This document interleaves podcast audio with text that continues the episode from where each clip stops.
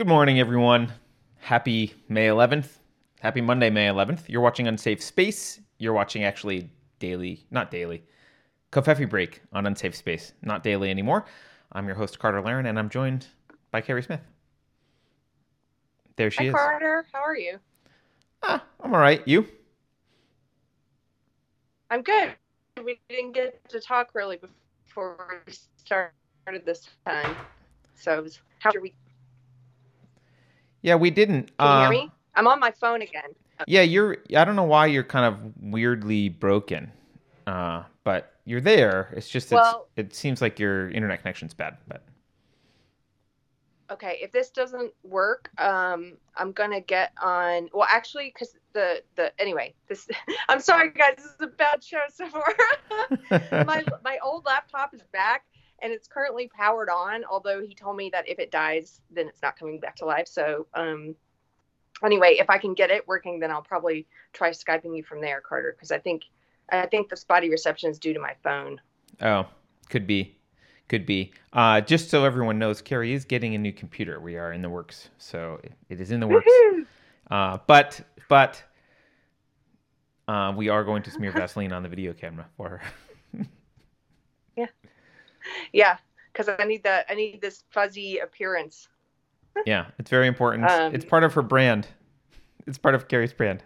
part It's of my fuzziness. brand that's funny uh, i had a good weekend by the way i went to uh i'm still in lubbock i'm leaving today but i um Wait, you're to supposed to be in an undisclosed Museum? location. Don't tell people where you are. It's Oh, an sorry. undisclosed location.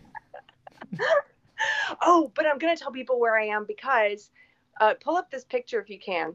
I was. This was so exciting. This I was at this.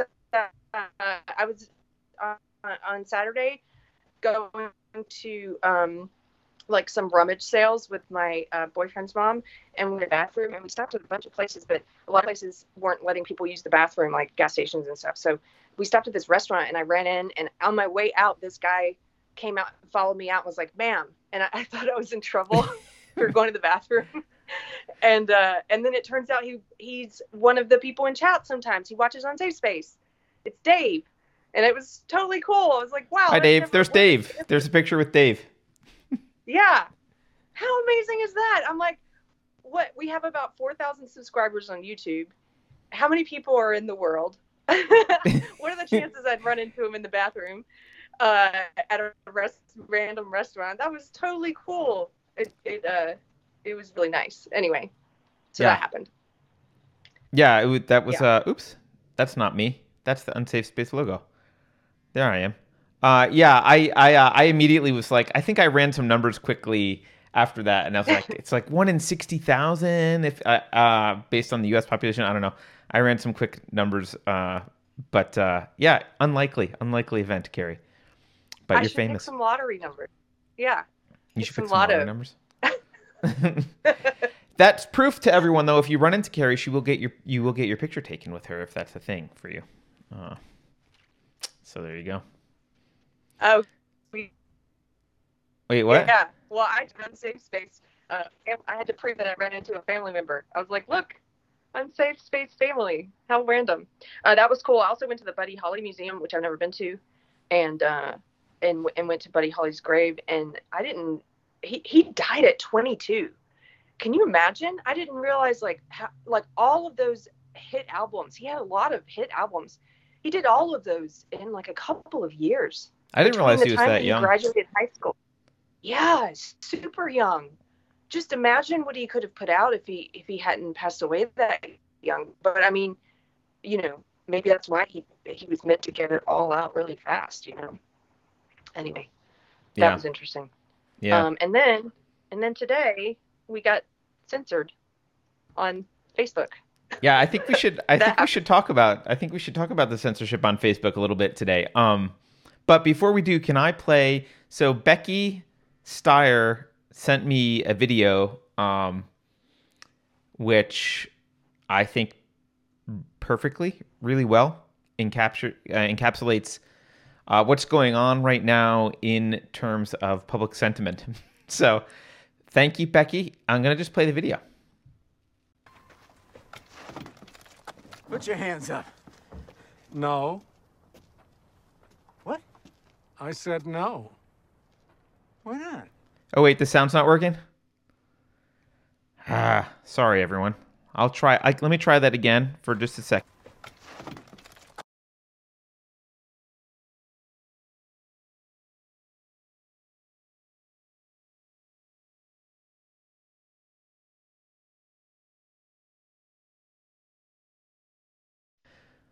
I don't know why the sound's not working. Did no one hear that? Please tell me in chat. I hear it fine. I don't know why Keri didn't hear it. So maybe there's something going on. Uh, let me know. Is that where the Christopher Walken image came from? I was wondering what that was. Yeah, it is. Uh, it is. Oh, everyone says the audio is good in chat. I am gonna play it then. It's just Keri Okay, play can't. it. I don't I- know why. Okay. Put your hands up. No. What? I said no. Why not? I don't want to. But I've got a gun. I don't care. But... Doesn't make any sense. Too bad. Well,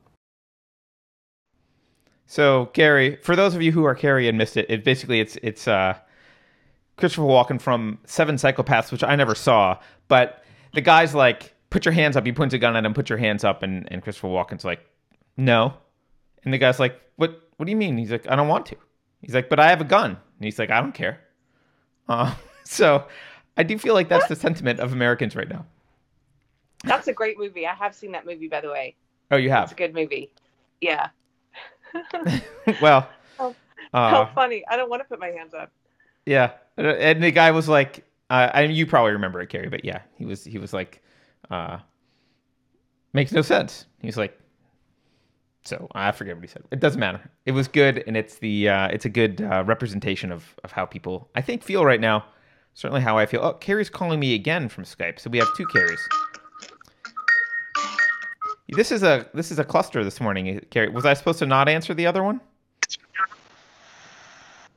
Okay, everyone, check it out.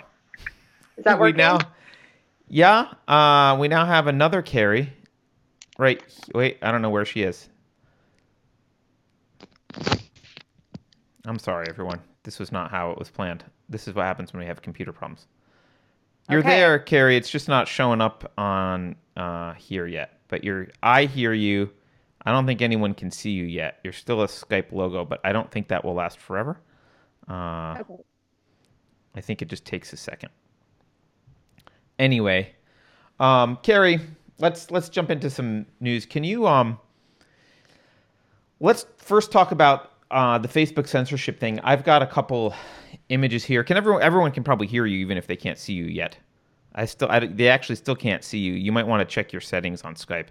Um, but I assume everyone can hear you. Um, I'm gonna put up a couple of the images that you sent me. I just found out about this this morning. When were we? When did we get a ban? Was it this morning? Uh, I think it was this morning. I just logged in and it said, you know, you're you posted something that was fake. you posted something that was false. You should know this. And then I clicked on it and it said they're going to have a um uh which they do. They have a little thing now if anybody. By the way, this was not our video discussing pandemic. Some I think there was some confusion we actually posted, or I posted in the Unsafe Space page, the pandemic video, the one that was taken down. I posted it before it was taken down. So th- this is on that pandemic video. But because we shared it, not only are they telling us that it's fact checked and the vi- the video's false, which I find to be funny, and we can talk about what that means when you uh, when you categorically say this whole thing is false and this whole thing is true. It's funny to me. But um, but then the second little image there tells us that because we shared something that was has been deemed false, uh, now our posts are going to show up for fewer people. It's like a punishment. Is that even possible? Fewer people. Yeah. How is that? I don't know how that's possible. I don't know. How, thanks, and then look at the bottom of the second image. They say, "See how we're keeping Facebook safe and welcoming." for everyone. Was this information helpful, Keri? We got so we got a Somebody violation. because we posted this other video, even though on the same page we also posted our own video of it, which was largely a was largely critical. I mean, we pointed out a few things that were good, but we were very critical of much of this video in our video. So you can't even say you can't even point to like here's a video that's in the zeitgeist right now. What do you guys think of it? And then do a critical video of it. Even that is banned. Yeah, it's it's kind of absurd. You can't even comment on. It. Although Laura pointed out, you know, if CNN were to sh- do a video about the pandemic, you know it wouldn't be banned. You know it wouldn't be called fake. They could talk about it. They could do whatever they want about it. Um, Yeah, of and, course. And the yeah, the other funny thing on that second image, who pointed this out? It might have been John. Somebody pointed out that I right under it, where the part that you said was the sounds like something that uh, that sounds like something that you might hear. Um, oh gosh, what's his name? Uh, in in 1984, you might hear what's his name say to Winston Smith when he's deprogramming him. what is this information helpful? Yeah. yeah, I Has this guess. Information been Yeah. but it is very 1984 safe and welcoming look how they use double that's so orwellian double speak it's like while we are censoring you while we are telling you what to believe and what not to believe and what information you're allowed to have and what information you're not allowed to have while we're acting in an unwelcoming way and we're making the world i would say arguably less safe for you because we're not allowing you to uh, interact with the the source material and make your own opinions. Uh, we're we're making it in my opinion that's making the world less safe for you. But we're telling you we're making it safe and welcoming. It's so much like uh, ignorance is strength you know uh, war is peace freedom is slavery all of that. Yeah, it's totally like that. Um, what do you expect from Facebook? Um, you know, this got this whole thing got me thinking a little bit. Uh, so, but yeah, by the way, uh, I did have a boomer tech moment. Sorry about that. I, I played a couple other videos by mistake. The issue is I keep trying to find a more efficient way to switch between cameras because I have to do the switching manually, and the camera numbers keep changing on this software. So, like, I think I'm switching to my camera, but I'm switching to like replaying the intro video. So it was a, a weird boomer tech moment. So I apologize for that. Um, yeah, Keri, I was thinking about this. Do you remember? Um, do you remember the other day? This is related. Trust me. Do you, do you remember the other day that Trump mentioned Donna Reed? No, I don't. You didn't. Okay, so he mentioned some. Uh, I think he was he was complaining about a reporter, and he said something like she's no Donna Reed or something. I forget exactly what his words were, but um, I remember growing up. I used to watch the Donna Reed show on. I think it was called Nick at Night. It was this Nickelodeon like nighttime thing that I would sometimes watch while my mom my mom would be ironing clothes and I would be helping fold and we like watch watch Donna Reed, which I guess sounds uh, pretty 1950s, but it was the 70s slash 80s when we were doing this, uh, probably the 80s, and um, so I I was like, all right, I, I wanted to go. I rewatched the first episode of Donna Reed. It was on Netflix or Amazon or something, and I was like, I, I don't go. I don't remember it super well. I want to go look at it, and um. I mean, there's a lot of social commentary I could make about how things have changed, which we can save for another episode. But one thing that really struck me was um, in the past, hey, look, we've always had broadcast media. I want to make a distinction between broadcast media and social media. We've always had broadcast media. we've always had uh, a limited number of newspapers. We've always had uh, a few people control the radio and then television when, when television was around or when, when it was invented. Um, and so it's not really a surprise to me that we're dealing with censorship and a restriction of information on broadcast media because that's kind of always been the way it is. And I, I don't agree with it, but you're getting your, your information from you kind of know you're getting it it's in some curated format i guess is the, my point right? When you watch abc or cbs in the olden days uh, you knew that this was curated information. This wasn't just you know whatever. This is broadcast. Similarly when you read newspapers. And however how personal interaction happened you know you would meet in person you would maybe meet in little groups to be book clubs or you know, uh, little get-togethers of, of friends. It'd be little ladies' auxiliary or whatever there was at the time for uh, Donna Reed style people, and even guys would get together in, in clubs and, and hang out. It was more gender separated than than it is today, but um, personal interaction was was personal, and it was and there could be like not broadcast, but many things. You could go talk to uh, a group of friends or a group of people, and it was private. It was all very private, and it was all very, you know, one on one. And the internet came along, and we got broadcast stuff back, right? So like, it's one thing to ha- to say, well, YouTube censors and news websites censor, and like, okay, bad. I don't like I don't like YouTube censorship. But we've been led to believe that Facebook and Twitter are these kind of substitutes for our personal relationships because we don't go out as much. I mean, COVID notwithstanding, we don't go out as much as we used to. We don't meet in person as much as we used to, and we tend to have relationships via social media or what we call social media Facebook, Twitter. We post pictures of our babies, and some of you post pictures of every freaking meal you've ever eaten on Facebook, and you talk talk about it. Television shows you like, stuff you're interested in. We have these conversations with each other on Facebook. Right, right. And we view Facebook as a somehow a modern version of those old relationships where we would go to the neighbor next door and get into a conversation as we were borrowing a cup of sugar. Um, but one thing that really struck me, and I know this is obvious, but uh, it didn't. It just it dawned on me. This is the first time we actually have a third party, both monitoring and manipulating our private interactions with our friends. It's not Facebook's not broadcast media. Well, we don't think of it as broadcast media. We think of this as like when Unsafe Space posts something, true, false, or otherwise. Uh, we're posting it to people who follow us. You're part of our community. We're talking and we speak back and forth and we we have conversations and um, that's a very private thing. It's not it's not the same as posting a video on uh, YouTube, although you could argue YouTube followers also it's it's kind of the same, right? But it's not the same as broadcasting over television airways or or the radio or it's not as broadcasty, it's more conversational. And yet, no matter what conversation you're having, even if you have very few friends on Facebook, Facebook is paying attention to what you say in those conversations and taking steps to make sure that you're speaking the language and uh, and supporting the narratives that they want and that you're not saying things that they don't like. And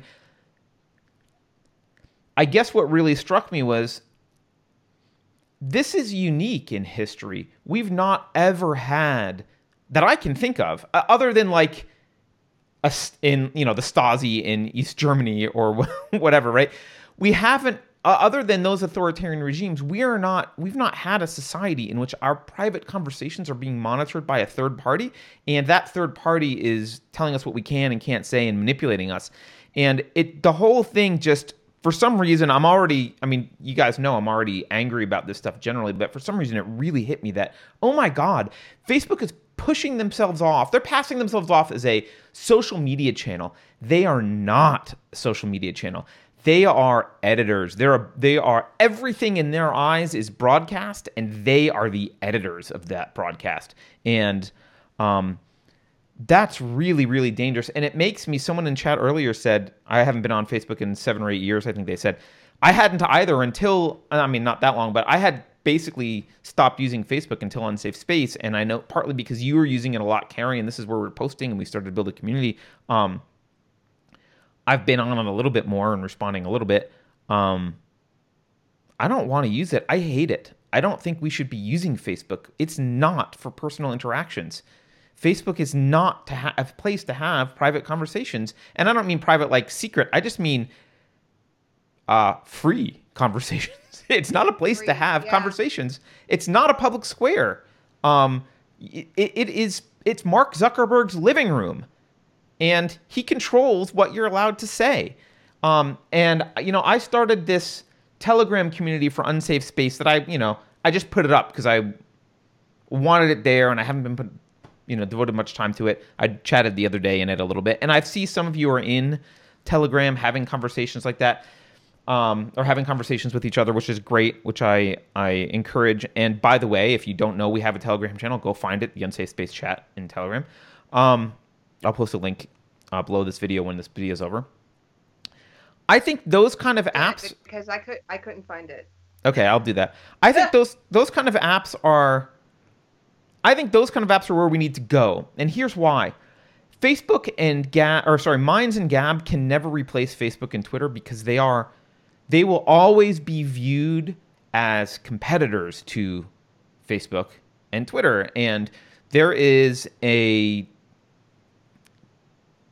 we'll say technic, uh, a tech oligarchy that wants to control that likes controlling these things. They don't want they don't want Minds getting out or Gab getting out. And so what they do is they, you know, you've seen it. Apple bans their apps from the store, whatever. All these you can't even install the apps. They can't Google actually bans ever their compete. app too.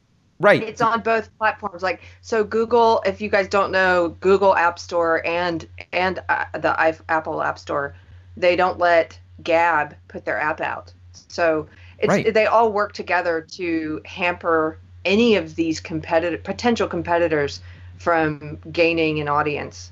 I mean, this is my conundrum. I know you have more to say on this, but I wanted That's to interrupt for one second. I'm almost done It's funny that, well, it's funny that you're saying this because uh, my fella and I were talking about this this morning, and he took fa- he's still on Facebook, but he took Facebook off of his phone a couple weeks ago, and so he's not, you know, in those spare moments wherever you're at, you know, you're on your phone looking. Yeah, I don't have Facebook on my phone for that reason. Yeah. Right. So he doesn't do that. And in those spare moments now, he's been listening to podcasts like um, from across the spectrum. He's listening to Democracy Now!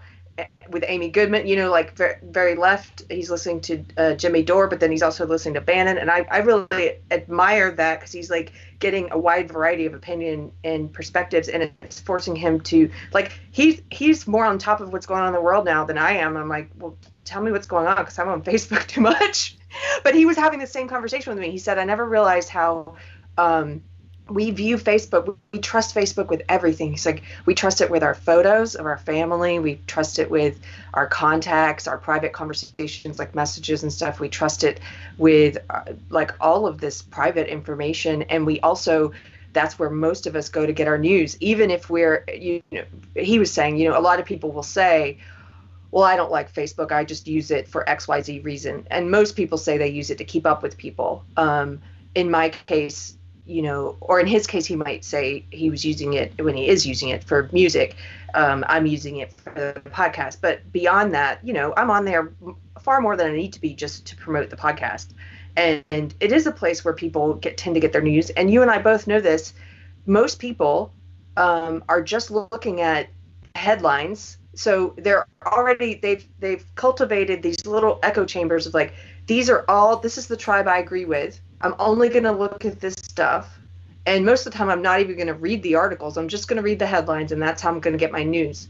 And I might even share the headline. I might even share the article without reading it. That's how most people, I think, interact with news on fa- news. And then, if anybody, he also pointed this out to me. He's like, think about how people, anybody who speaks with authority, you speak with with the mantle of authority, or or with an authoritative voice, like um, someone like Cuomo, for example, you know, comes out and speaks with authority, like Rudy Giuliani after 9 11, the way he spoke with authority, people tend to believe and trust. And what Facebook is doing now with the censorship and what YouTube is doing with censorship, it's it's with the voice of authority. They're coming in and they're telling you this is false.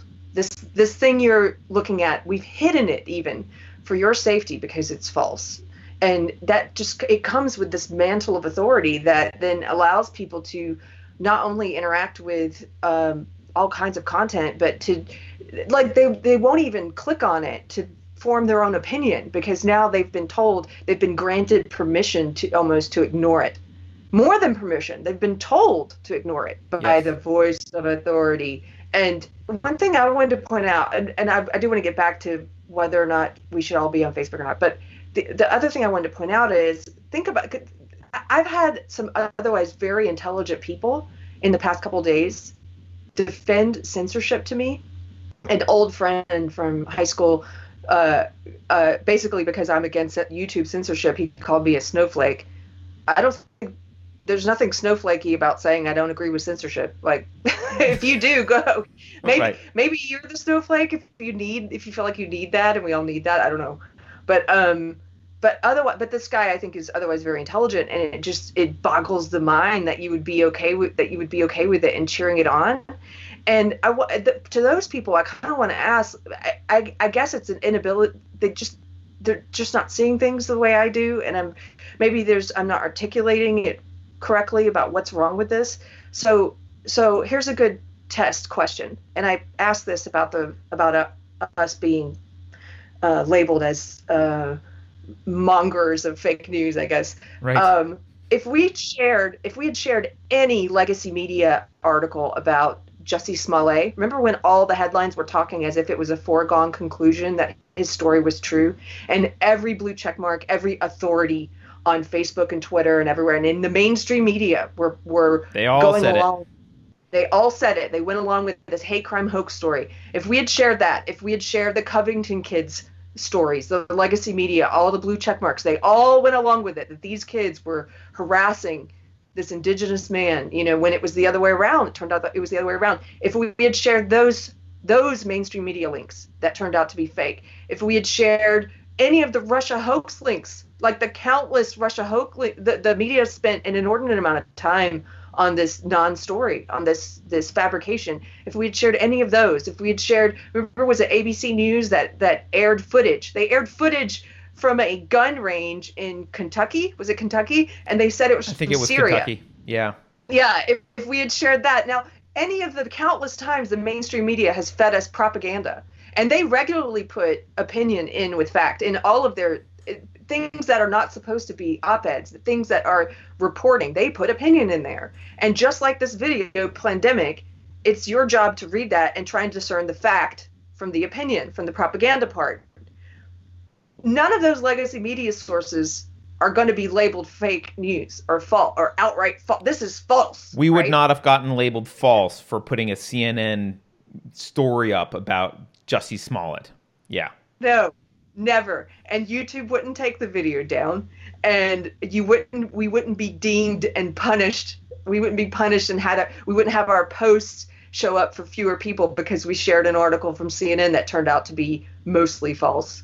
You know what I mean? Like that. It, and that that question, I really, I really wonder how those people answer that question. How they square that question when they're seemingly fine with censorship uh, because and their justification in their mind is well this is bunk. That's what this otherwise intelligent person said to me. This pandemic video is bunk. Therefore they you know should take it down. Well there's a lot of stuff in it that's not bunk. You know i think like we we talked about it in a very nuanced way the problems that you and i had with it. And Yep. you know i think her previous study uh, like we said her previous study with uh, chronic fatigue syndrome is very iffy. And it looks like it was uh, an incorrect it was incorrect assumptions. And maybe she had contaminated samples that had that's not what the video's about. So does that go to her credibility? Sure, but there's other stuff in the video that's absolute fact that I didn't know about. That was good information. You know, the Bayh-Dole Act being one of those. I didn't know about the Bayh-Dole Act. Um, the videos from doctors with their firsthand experience with COVID.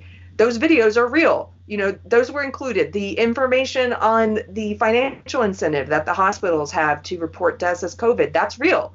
And to say that this whole video is bunk this whole video is false. Well, you guys don't apply that standard to the mainstream news because if you did, you would never share a mainstream news link again. Right. Chris Cuomo would be uh, banned forever. Yeah. Uh, I mean, yeah. So I mean, I, I, I mean, we can go down the rabbit hole of how horrible Facebook is and how hypocritical it is for Yeah. people to, to say this. But I, I guess, I guess my conclusion when I started to realize that these competitors like Minds and Gab will never ever replace Facebook because, um, because there is control at the Apple and Google. It's Apple and Google ultimately who are responsible for this, right? Because Yeah. uh, Gab could absolutely replace Twitter if Apple and Google didn't ban it from their platforms. And Apple and Google will ban anything from their platforms that's a Twitter like replacement if it is not part of the establishment. If if they don't adopt the establishment narrative, they don't care about Jack Dorsey. So if you invent a Twitter replacement that also censors in the same way, and for some reason people like it better than Twitter, they'll put that on.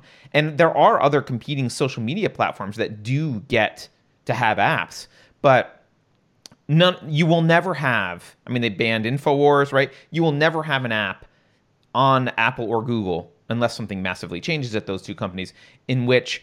Uh, wrong thinkers can actually be free to express themselves. And so what I realized was this makes this means where we're having our discussions needs to change. We need to have them in private messenger apps like Telegram. So I use I saw someone saying uh, Facebook Messenger. Their their husband makes makes her use Facebook Messenger. Uh, look, Facebook Messenger is one of the worst uh, because it tracks you and all this stuff. So never use Facebook Messenger ever. Get rid of Facebook Messenger. Um, and and get rid of. Uh, I want to use that as my excuse for why I'm so behind on answering Facebook messages. If I owe you a response, that's why that. No, it's really just because there's a lot of messages in there and I have anxiety when I open it. But maybe I should just stop using it. Maybe if I just have one place where people contact you and it's not one of these evil platforms. Right, and and so um, the other one, what was the other one that Facebook acquired? Uh, crap, it begins with a W. I, I'm my, I'm blanking on it. It's the uh, Is it We Me? what? We Me? Weenie? No, that's a funny No. name for an app though. um, I don't remember it. Uh, crap. Someone just tell me in chat. It, it's uh, it's not Viber. That was another one. It was uh, they were like a messaging app. Um, and you could actually make phone calls over it. And Facebook acquired. WhatsApp? What? Thank you. WhatsApp. Yes. Uh, also acquired by Facebook, right? So you can't trust WhatsApp either. But so I like Signal. Signal is fine for personal messages. Signal's not great for group stuff. It's okay. Um, Telegram is, is fine. Telegram is good for group stuff, and a lot of people have it. And those apps are not viewed as. Um, the nice thing about them is they're not viewed as competitors because the the the elites who the you know the apples and the googles who control what's on the phones they they recognize those as kind of private messaging apps in a way that doesn't allow them to delete them no matter who's using them and saying what. It's they're not viewed as broadcasty kind of apps right? Um, they're not viewed as threatening facebook and twitter. So uh, actually i'm thinking i'm going to start spending more time on our telegram channel um, because that's where I'd rather be. I, I mean, I'm, I am in other Telegram groups as well on various topics, and you know, sometimes it's spammy and it's harder to manage sometimes. But uh, you know, you can you can manage that, and it's at least completely uncensored. I've never seen Telegram step in and be like, "This is fake." I mean, people post some crazy sh- stuff sometimes in Telegram, uh, but that's what we want. You're allowed to post post whatever you want. Um, the other app that I use, admittedly, and I know a lot of people won't like this, I use WeChat. And one of the reasons I use WeChat is yes, it is just as bad, probably worse than Facebook in terms of invasion of privacy, controlling, blah, blah. It's like ma- massively horrible. So you would ask why I would use WeChat. Well, it's only horrible. It's like Chinese government horrible. They don't give a crap what I say in the US. Like they if I was going to have a crusade against China, I couldn't use WeChat cuz they would shut me down and censor me. But I'm an American citizen who's talking mostly about the US. They don't give a crap. They don't censor me talking about the US cuz they don't care. So, um, you, I can I do sometimes use WeChat, but uh, I don't recommend. WeChat's not good. I mean, it's it's horribly invasive, but you know, I don't. China's not my threat. Are you, the U.S. government has control over my life, Uh, not China.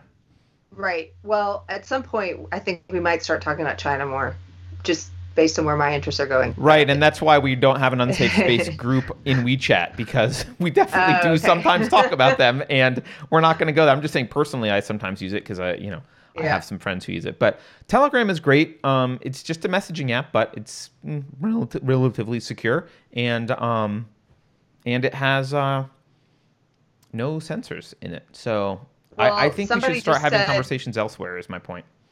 Somebody just said, you know, we all have phones with texting already on it. Oh, Little Ragamuffin said that. Yeah, but the Yeah. problem with that is, and no offense to all the wonderful people in our chat, I don't want everyone having my phone number. Uh, because I want it to be more open. Like people that we don't know, as the community expands, people get invited and come in, and like I don't mind them being able to telegram me because I can block them on Telegram or whatever, but I don't want them to have my phone number, right? That's that's a little bit too invasive. So you need uh, you need a level uh, of indirection. You need you need a level of indirection beyond your phone number. So um, and texting is even less secure than Telegram. Uh, Keith is Keith is going to start pushing. Uh, I see uh, I see some ham radio signs going going going across on chat. Ham radio is another one. I think that's a little bit technical for most people, so I'm not recommending ham radio. Although I uh, I do have on my to do do list to get my license, and I can chat with Keith the Hat Guy uh, and apparently Andrew. So If we, We'll if you that. get your ham radio license, can we put unsafe space on ham radio? I don't know Uh, how. I don't know anything about ham radio. I haven't finished that might be a studying for the tests, but it's normally not. Uh, I don't think it's normally used for broadcast, but you can. I think you can have conversations. May, maybe Keith, tell me. Keith in chat will tell us. I don't know. I haven't finished studying for the test. I don't have my license. I'm not sure what you're allowed to do. But Well, Keith, Keith can tell us in chat. Um. Anyway, Keri, what else? What else you got? Well, uh, th- since we're talking about this dystopian future and that we're currently living in, and uh, and again, I want to reiterate, I don't understand how all of these some people who are seemingly very intelligent, and I know to be very intelligent, don't seem to be uh, intelligent when it comes to censorship and what we're currently going through. And I'm I'm like, have they not read 1984? Have they not read Brave New World? Have they not read Fahrenheit 451? Like all the classics we've been knocking out in book club, like those are so applicable to what's happening. How could you read those and not see the similarities? I get I get that in 1984 it's coming from the censorship is coming from the government. But that's really the only difference. And I think we've talked about before, Andrew Breitbart had it right. Culture comes can sometimes come first you know, he said politics is downstream from culture or culture is upstream from politics. We are culturally allowing big tech, we are allowing big social to censor in the market what is what has become the online marketplace. You know, if, if Orwell could have envisioned um, an online world, he may have written it this way, which is that it happens this way first. The government is going to follow suit. You know, do you think they won't? Facebook and Twitter and all these companies already work with authoritarian governments. They work with other countries to censor. You know, they they they've done. There's a there's a precedent for that. It's not the, of course, and, and if they're doing it to start with, they're taking it upon themselves to do it, right? Are you are you kidding me that the government's not in gonna is not already in bed with them and is gonna become more in bed with them on censorship? Like, is that how can you not put those dots together or connect those dots? I don't see it. So um, it's almost like when people read 1984 and they say, well, yeah, but in 1984 it was the government that was doing it. It reminds me of when people say stuff like, um, well, the Holocaust happened to Jewish people. We're not taking away Jewish people's rights. It's, it's as if they have an inability to take a situation and apply it to a different situation. It's like, yeah, we're not telling Jewish people they can't go to work. We're telling all people like or not all people we are making a distinction it's arbitrary we're saying these industries can't go to work and these can does it have to be to uh, uh, jewish people for you to say oh i see the similarity now like doesn't make any sense like I, I don't i don't get it i don't get it somebody help me understand how really intelligent people cannot connect the dots it's, it's baffling to me anyway since we're talking about these uh, comparisons to some of the classics I just sent you a news article about something from Singapore that's happening. Um, and you guys who were in book club with us uh, Unsafe Space Book Club, we read Fahrenheit 451 recently, and you will. This is going to give you chills if you haven't already seen this. It's uh, remember the mechanical dog. Yeah, we before we wait before we do that, can I just make a comment on um, the Big Brother Okay. thing for just a second? Yeah. Um, we don't live in a free market society, so if you think that large corporations like Facebook, Apple, Google, um, uh, you know, Twitter, if you think that they are decoupled from government spying, uh, you're an idiot. They are absolutely collecting that information. I mean, we already know the NSA. Edward Snowden told us that the NSA is collecting a bunch of unconstitutional data. What do we do about it? Nothing. Nothing. We whined a little bit, and now he's, you know, hiding out in Russia or wherever he is, and we've done nothing. Nothing. Nothing has happened. Nothing. And you think that they're not going to strong arm if the government wants information you think they're not going to strong arm google or facebook into giving it to them? The only one and i don't like apple but the only one that even has a at least demonstrates a pretense of pretending to thwart, to to push back on the government a little bit is apple sometimes. Um, you know they've they've kind of demonstrated that they want to do that but i don't i don't think i think that's mainly because apple uh apple doesn't have as much information as the government wants. Like Apple's not the government's target. Facebook is, right? Facebook and Google have a tremendous amount of information about you. And the idea that they're not complying when a government official shows up and asks for information or tells them to do stuff. I mean, I don't know if people understand this, but you know how the NSA collects data? People think that the NSA uses magical techniques to collect, collect data, that they've got like some super smart people figured out how to crack some codes and did some cool stuff. No, they walk into AT&T and they say stick this box in your server room that gives us copies of all the fucking traffic. Like that's what they do. They they go to AT&T, they go to Sprint, they go to all the big companies, they go to the telecoms and they say, "Give us your traffic." They have serv- they have servers, their own servers in server rooms collecting data. The big companies do it for them because if they don't, well, you don't want you don't want the government on, you don't want to be on the government's bad side, right? You don't want the entire federal government and the NSA going after you. Uh, they will make your life a living hell.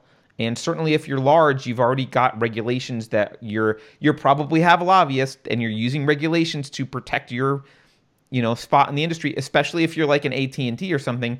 Um, you've uh, you've got bandwidth uh, licensing from the FCC. You don't want to lose your license, which I I I find it highly unlikely that if AT&T said no to the NSA, they would ever be able to renew an FCC license again as long as they were in existence. Um, so I like the, the idea that this stuff is private is false. Yes, it was invented and started by private companies. It is not disconnected from the government by any means. It doesn't matter who built Orwell's TV right? It doesn't in the 1984. It doesn't matter who built the, the big screen with Big Brother's eye on it. Big Brother is still the government, um, and these companies are working in coordination with bureaucracies. And I'm saying deep state because it's not always elected officials. It's the bureaucracy that does this. So I just it's the bureaucracy. Yeah. Yeah. I, before we, I, I want to say that before we got onto. Uh, no, I'm glad you did. Well, hey, I have a comment mm-hmm. I want you to respond to from chat. Um, because it's Dave who I ran into the other day. How cool is that? Hey, Dave. Dave says Apple's business model is based on security. Without that, why have Apple anything? Oh, you want me to respond to that? Yeah. Uh, I think Dave is partially correct. Uh, I don't think their business model is 100% based on security, but uh, I will say that um, one of Apple's differentiators for all of their products has been that it's uh, ostensibly and probably in reality uh, m- much more difficult for attackers and um, uh, ne'er do wells to get access to your data, to load things that you don't want. I mean, installing apps on an, on an Apple device is much harder than, than a Windows device. So, um, or you know, other or Google. So, yes, that has been part of Apple's selling point. At this point, though, uh, I don't know that I would say that it's their business. It's not their business model, uh, but it is a pillar. Uh, it's one of their added. It's one of their differentiating factors, and it's an important differentiating differentiating factor. If they suddenly stopped caring about that, would people stop using Apple? I don't think so. Not at this point. Uh, but you know, they do get to parade around and say, "Look, we said no to this request from the FBI," and that I'm, makes me feel good. I don't know if it's, you know, I, I think it's true. Uh, if it's not true, they're the government is in cahoots with them, making a nice little, uh, you know, dog and pony show about how they're at, mad at Apple uh, when Apple's not compliant. So, uh, Yeah, I mean, I, I think they are better at security. All right. Okay, let's You look at this this other article? dog. All right. Yeah. Uh, let's see. So this looks like a Boston Dynamics dog. Is that what this is? Uh, I'm not sure what it's called. Let's see. This is in Singapore. You want to read it's it? a. Uh, I can't read the whole screen. Why don't you read it? Oh. A terrifying mechanical dog is now stalking a Singapore park to make sure people stay properly distant. And this looks like the the Boston Dynamics dog, which also um, it also looks like those dogs from uh, Black Mirror. Remember that Black Mirror episode? Yes, that's the other thing. I'm like, Yeah. this is basically Fahrenheit 451 meets Black Mirror. yeah, I think that I think the Black Mirror dogs were probably Boston Dynamics dogs. So a good way to get people to take social distancing seriously is to send a horrifying robot dog to yell at them. At least that's the thinking in Singapore. Where I mean, it's Singapore, right? I mean, they they'll cane you for spitting on the sidewalk, or it used to. At least that's the thinking in Singapore, where a four-legged robot innocuously named Spot, of course, it's not going to be named Killer, uh, is patrolling the grounds of Bishan Ang Mo Kio Park. Sorry for butchering that. To remind people to keep six feet apart. There's should, should i play this video? Is there a little video Uh, I don't think we need to play the video. Just No. look at that dog. I mean, i'll play it without sound. Here's the video oh my gosh. there it and is somebody somebody said to me, somebody said to me, "Well, how would you respond if some if somebody said, you know, if you're not breaking the rules, you don't have anything to worry about?" Which made me laugh. But it's like, uh, but, well, who sets the rules? What are the rules, and when do they change, and who decides what they this is become? creepy And- look at this by the way it was it was developed by boston dynamics thanks mit um, it's so creepy. It's so creepy. Super and creepy. exactly. Okay, so right now the rules are social distancing, which I don't even agree with. The government shouldn't have the right to send a robot dog to make you socially distant from your neighbor. Uh, but uh, okay, let's say you're a person who's cool with that. And You think "Oh, I'm cool with a robot dog. Tell him, you know, coming in and telling me to stay socially distant and reporting me to the authorities if I'm not. Um, what what about the next rule? What what about when they put guns on the robot dogs? Right. Well, I think also, how's the robot dog know whether the person you're not being distant from is your spouse and you're out for a walk together? Like, I, it doesn't. I don't know how I can do that. Um, yeah, Keith the Hat Guy in chat says, and I think Keith is correct about this, and I'm sad that he's probably correct about this. Keith the Hat Guy says, the next dog will have a taser, the one after a nine millimeter. best to best to top stop tyranny early put a trash bag over it. Yeah, so there's things you could do, right? You could put trash bags over it. Um, I'm not sure what else you could do. You, maybe you can throw a laser pointer at it and mess up some sensors. I'm not sure. Um, but uh, yeah, they won't jump right to the nine millimeter. They'll start with a taser. Uh, and, and maybe they'll start with like a video camera so it'll record you. Uh, I don't know if this one does that, but maybe it'll start with a video camera so they'll record you and send it to the police. That'll be the next. And you know, again, it's this whole thing about authority. I just think all these people who are cool with censorship and cool with authoritarianism, it's like they're like, oh well, I and and ex they trust experts, right? And I put that in air quotes because they only trust the quote unquote experts who are saying what they already believe. They don't listen to the ones who are not. Um, but they, I, I could totally see those people being like, you know, if the robot dog is recording you and putting out information, like again, think of 1984 and how they would falsify um, information about people, which Orwell wrote about happened. I mean, that happened. That Soviet Russia was doing that. The you know uh, uh, Spain was doing that. It was it, they were coming up with what he called them what fantastic stories uh, of guilt of, of crimes that people hadn't actually committed and how how easy it was to get people in the West to believe those stories. Yeah. Um, if the robot dog has footage of you doing something against the rules, I could totally see these people on my timeline who are defending censorship saying, "Well, I, re- I believe the robot dog. like, I, believe I the trust robot. the robot dog." so I, I gotta say this is a the robot dog is a line for me that um, if the robot dog gets deployed in the U.S., which I don't think is about to happen, but if it were to get deployed in the U.S., that's one of those lines where like I don't know that I would.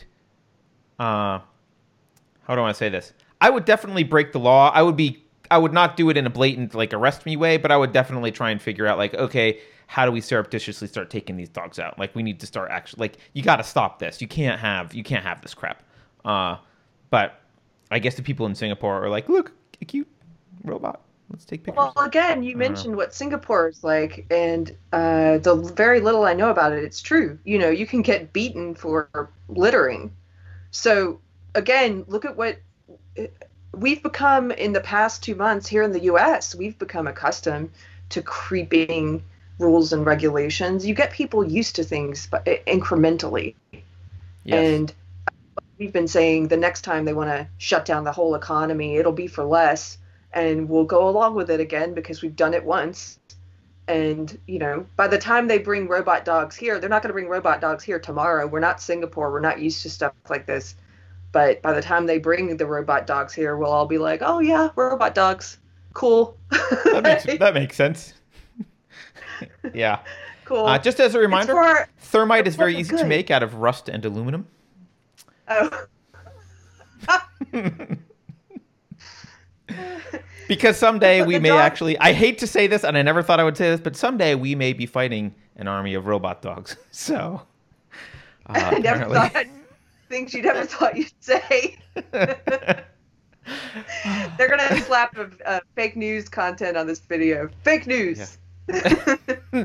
robot dogs don't exist. Fake news. Uh, yeah, drones. The drones thing bothers me because they're um, uh, people are in chat are talking about drones drones are being deployed and it's hard to get at drones, right? Like if you shoot a rifle into the air, first of all, that's irresponsible. Second of all, uh, you'll get arrested. Like you can hear rifles. Uh, so it's hard to do. Um, so taking out taking out drones, um, I'm actually really. I have a few friends who who work on who have been thinking about this in tech about how to take out drones, and there is some research about taking out drones. And um, I actually think anti-drone warfare is going to be something that um, we're going to need to know um, because, yeah, not only are there going to be the big drones doing stuff like shooting at you and and or just surveying you, frankly, um, they're going to be there's going to be little drones surveying you. Uh, think about how hard it would be if you had like a drone even this big, right? Think about how hard that would be to make sure that was never in your house right? That's it's yeah. not easy.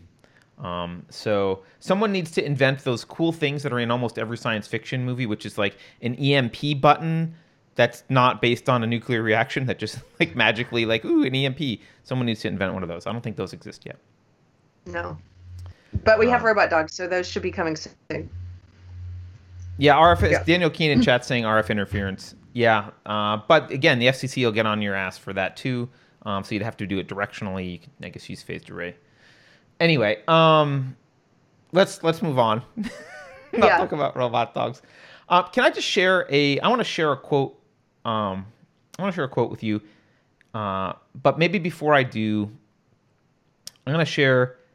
So Kent Anuferchuk on Facebook sent me this. Um, he doesn't have the original post because it was taken down, but there's been a couple stories like this, and I actually saw another kind of mainstream story like this, which I'll share. Um, there was a person in chat, or sorry, on on Facebook in a, in a group, a local group on Facebook, saying she only she had a question and she only wanted to hear from experts with healthcare degrees, healthcare in in in the healthcare industry or with degrees um, from her city. So she's saying she wants to know why her city avoided the higher rates uh, of coronavirus stuff. And she said, quote, I don't want to hear from the general public. I just want replies from experts in a local group. And I've seen a lot of this stuff. There's this article here, um, which uh, I know other people are sharing on Facebook too. And this one, doctors on the front line of worst city in the world say it's time to end shutdown. Oh, this wasn't the one I meant to share. Although this is a good one. Um, yeah, I shared this one today. That, yeah, that's not even the article I meant to share, but it's a good article. We can talk about it. The, the, this guy is actually in in uh, from Mount Sinai, Dr. Farhat from Mount Sinai, which is one of the worst hit hospitals. Um, saying it's often not I agree. It's not often I agree with Trump but I think we should open up on May 15th. So people are are pushing back a little bit. Sorry, that wasn't the article I wanted to share, though, but But, Go ahead. real quick, since Mhm. you're on that, I'll just touch on it real quick. There, uh, it, he and a bunch of other doctors in New York are all saying, yeah, they they're not like Trump supporters, and they have to qualify that, right? Say it's not often I agree with Trump, but I think we should open up immediately. He was saying May 15th. Some of the other doctors are saying now, today, and Yes. and they said, you know. Being on the front lines, we've come to this. I think it used the word unexpected conclusion because they didn't expect, you know, they probably agreed with all the shutdown measures at first. But, you know, he brings up the fact, he said, I'm seeing um, uh, uh, like really small numbers of people coming in for the things they usually come in for, like cancer treatment, heart surgery, um, the things that, that are emergencies that are necessary that people are probably staying home and not coming in or, or those things are being forcibly rescheduled or they're choosing to reschedule them. And you know what about the human cost there of all these people who are not getting treated because because we've reacted in the way that we reacted? And and it's these are doctors these are experts on the front line saying this like let's open up New York City May 15th and you know damned well that the people who say I only trust experts I to go to your point about people only wanting to hear from experts or people with degrees in this field well hey here are some are you going to listen to them no you're not because Right. you only listen to the ones who agree with you only the experts that I like. yeah Yeah. Um that is that is true, Keri. All right. Um well, let me go back to let me go back to where I was looking for wanting to talk to talk about. Um I've so anyway, I've seen a lot of these like you know only trust experts blah blah blah and uh this is reminding me also of it's the same attitude as uh the settled science crap from the environmentalists like it's settled science again, not how science works.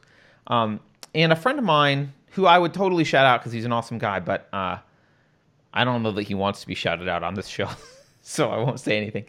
Uh, he posted on Facebook. Uh, he reminded me of this because uh, I actually just read about Thales recently, but he reminds me that uh, he reminded me that Thales of Miletus. Now Thales was uh, like 600 something BC, um, it, roughly he was recognized as one of the first philosophers, um, ba- basically ever, uh, the first philosopher, first well-known philosopher uh, who's written about. Um,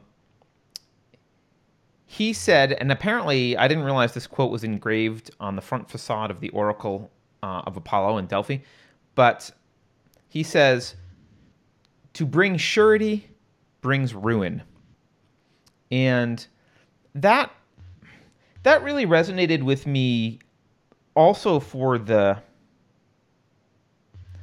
censorship stuff because we now have a large segment of the population who look it's easy to be sure about things. And I, I've get I get criticisms from people uh sometimes when we talk about stuff on unsafe space and I say well I'm not sure about this. Like there's evidence here I'm not sure. And people who are more sure maybe have done more research and know more or just feel like they're sure will write and say like you know stop being wishy-washy you have to say you're sure about this. I'm not sure. I don't have to say i'm sure. I i think there's evidence about something.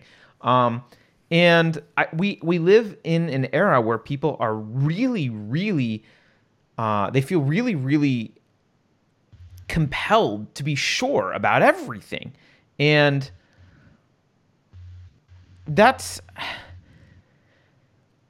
that's not how that's not how we get at truths. We don't say you're not allowed to question things. That's not how that's not how any truth you don't get at truth by saying you're not allowed to ask questions. That's what censorship is. That's what asking for experts is. Saying I don't want to hear from people who don't have a medical degree. Um who's saying something doesn't matter. What matters is what's said. What's said is what matters.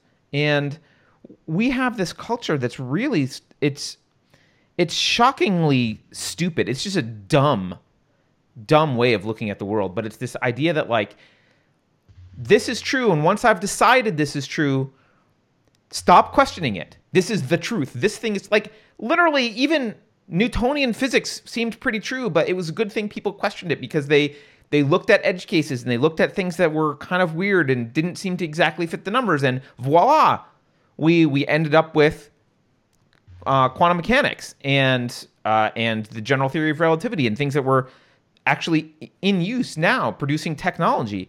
Um, that's how the neutron was discovered. So we wouldn't have nuclear power with that. Like, it's it was people questioning the narrative and the the current model and saying, well, the model breaks down in these cases. Let's move forward. Um, that's how all science works. And this idea that like anyone i don't know i guess what bothers me is that there's a there's a an air of self-righteousness from these people who are like stop questioning blah blah blah you are an idiot if that's your if your if your attitude is don't question stuff you're the problem that's not scientific you're not being the smart one you're not being the educated one you're not being wise or insightful by saying we shouldn't question what fauci says or we shouldn't question what these experts have to say blah blah blah. A, as Keri pointed out, there's always other experts, and B, that's not how knowledge works. I, I, Yeah. I'm not No, being as articulate as I want, but it's bothering me a lot. Well, Alan added to this in chat to what you're saying. He said certainty is the end of inquiry. And, yes, yes. Thank you, Alan. And so that's it's like you you we are certain therefore questions will not be allowed and where there's no room for being wrong and and yeah, I mean the, the very existence of experts who disagree should be enough to show you that that's a bad path to take to say we're going down this path and these are the experts who agree and we're going to ignore all of these and smear them. Um I don't know. I I, I feel the same way. There's something about uh, well, there's another hashtag in chat Christopher posted, which made me laugh. Hashtag believe all experts. Believe all experts. Yeah, it's like, Like believe women. yeah, believe all women. as if they can't disagree, as if they can't be wrong. Uh, it is a funny, it is a funny thing. Uh, thank you, Daniel, for the super chat. Daniel asked, "Did we ever talk about the Last of Us video game?" At the to- and the topic is dying down. Uh, no, and that's okay if the topic's dying down because I still want to talk about it, and maybe we'll bring my friend Chris on to discuss that with us because he's a big pop culture junkie and loves talking about pop culture and wokeness. So uh, we're still gonna do it. Don't worry. Can it be the same friend Chris whose voice everyone likes? Yes, everybody, and if he's watching today, Chris. Uh, well, we talked about this afterwards that the ladies loved his voice and probably some of the men as well. And uh, they, and he said, "You're making this black guy blush." so By the way, Nicole Pratt in chat says, I feel like Carter has never visited Nextdoor." Nicole, I did install the app. Uh, it's painful. it's a painful app. It is a bunch of Karens. Uh, it's, it's pretty bad. It's a pretty bad app. Um, I also want to talk about something else. Uh, people have been bringing up Sweden as this this great example of coronavirus stuff, and it, there may be some good things about Sweden. I I, I don't know. Um, a lot of people are throwing around like, "Oh, Sweden's doing great," blah blah blah. Um, I couldn't find a lot of unbiased articles about Sweden, uh, so I just ran some high level numbers, and I just want to share them with everyone. So first of all, you can't compare Sweden to the United States or other countries because uh, there's a different kind of different like society. People behave differently, different society, different population density. So what I did was uh, I compared Sweden to Norway and Finland, and I used very high level numbers so that no one had to argue about like what counts as this and that and blah blah blah. I just used the number of deaths that are that have so far been attributed to coronavirus, which I get might be high, but um, the number of deaths uh, divided by the total population of the country. That's all I did, right? And I just thought, like, well, how does Sweden compare to Norway and Finland? Sweden's death rate is 0.032%. Norway is 0.0041%. Finland is 0.0049%. The US US is 0.024%, which is actually less than Sweden um, so far. So again, I, I don't. I'm not saying we should have done a lockdown. I, you know, we're morally opposed to it anyway. But I, I see people running around saying like Sweden is Sweden did so much better. I don't, I don't see where those numbers are. I don't know why you're saying Sweden did so much better. Sweden looks like well, it's not so much better. I haven't seen people saying that yet. I've actually just I have. seen people Oh, okay. Well, I've I've seen people saying, let's let's wait and see with Sweden. Like Sweden's a good test case. There are other ways to do this. W- correct me if I'm wrong, but wouldn't you expect to see a higher death rate there in the beginning because that's the way curves work? If you have no like the play, I would expect the place with no government lockdown to Yes. the, the curve to be higher at first to peak higher, but then when it drops off, I wouldn't expect to see as many little like I think our like I'm drawing a I'm drawing a high curve here for Right, right, who are right. Um, versus the U.S., I think the curve would be or places of lockdown would be a little lower, maybe not peak as high, but then we're going to have lots of smaller curves afterwards once we end the lockdown. Don't wouldn't that be what you would expect? Well, so that's the the argument is that Sweden is is developing herd herd immunity um, faster, maybe. So yeah, the two mitigating factors I was going to say is one, it's not over yet, so I don't think until it's over we can really do a comparison. Um, you know, another mitigating factor is some places maybe overcounting deaths more than others.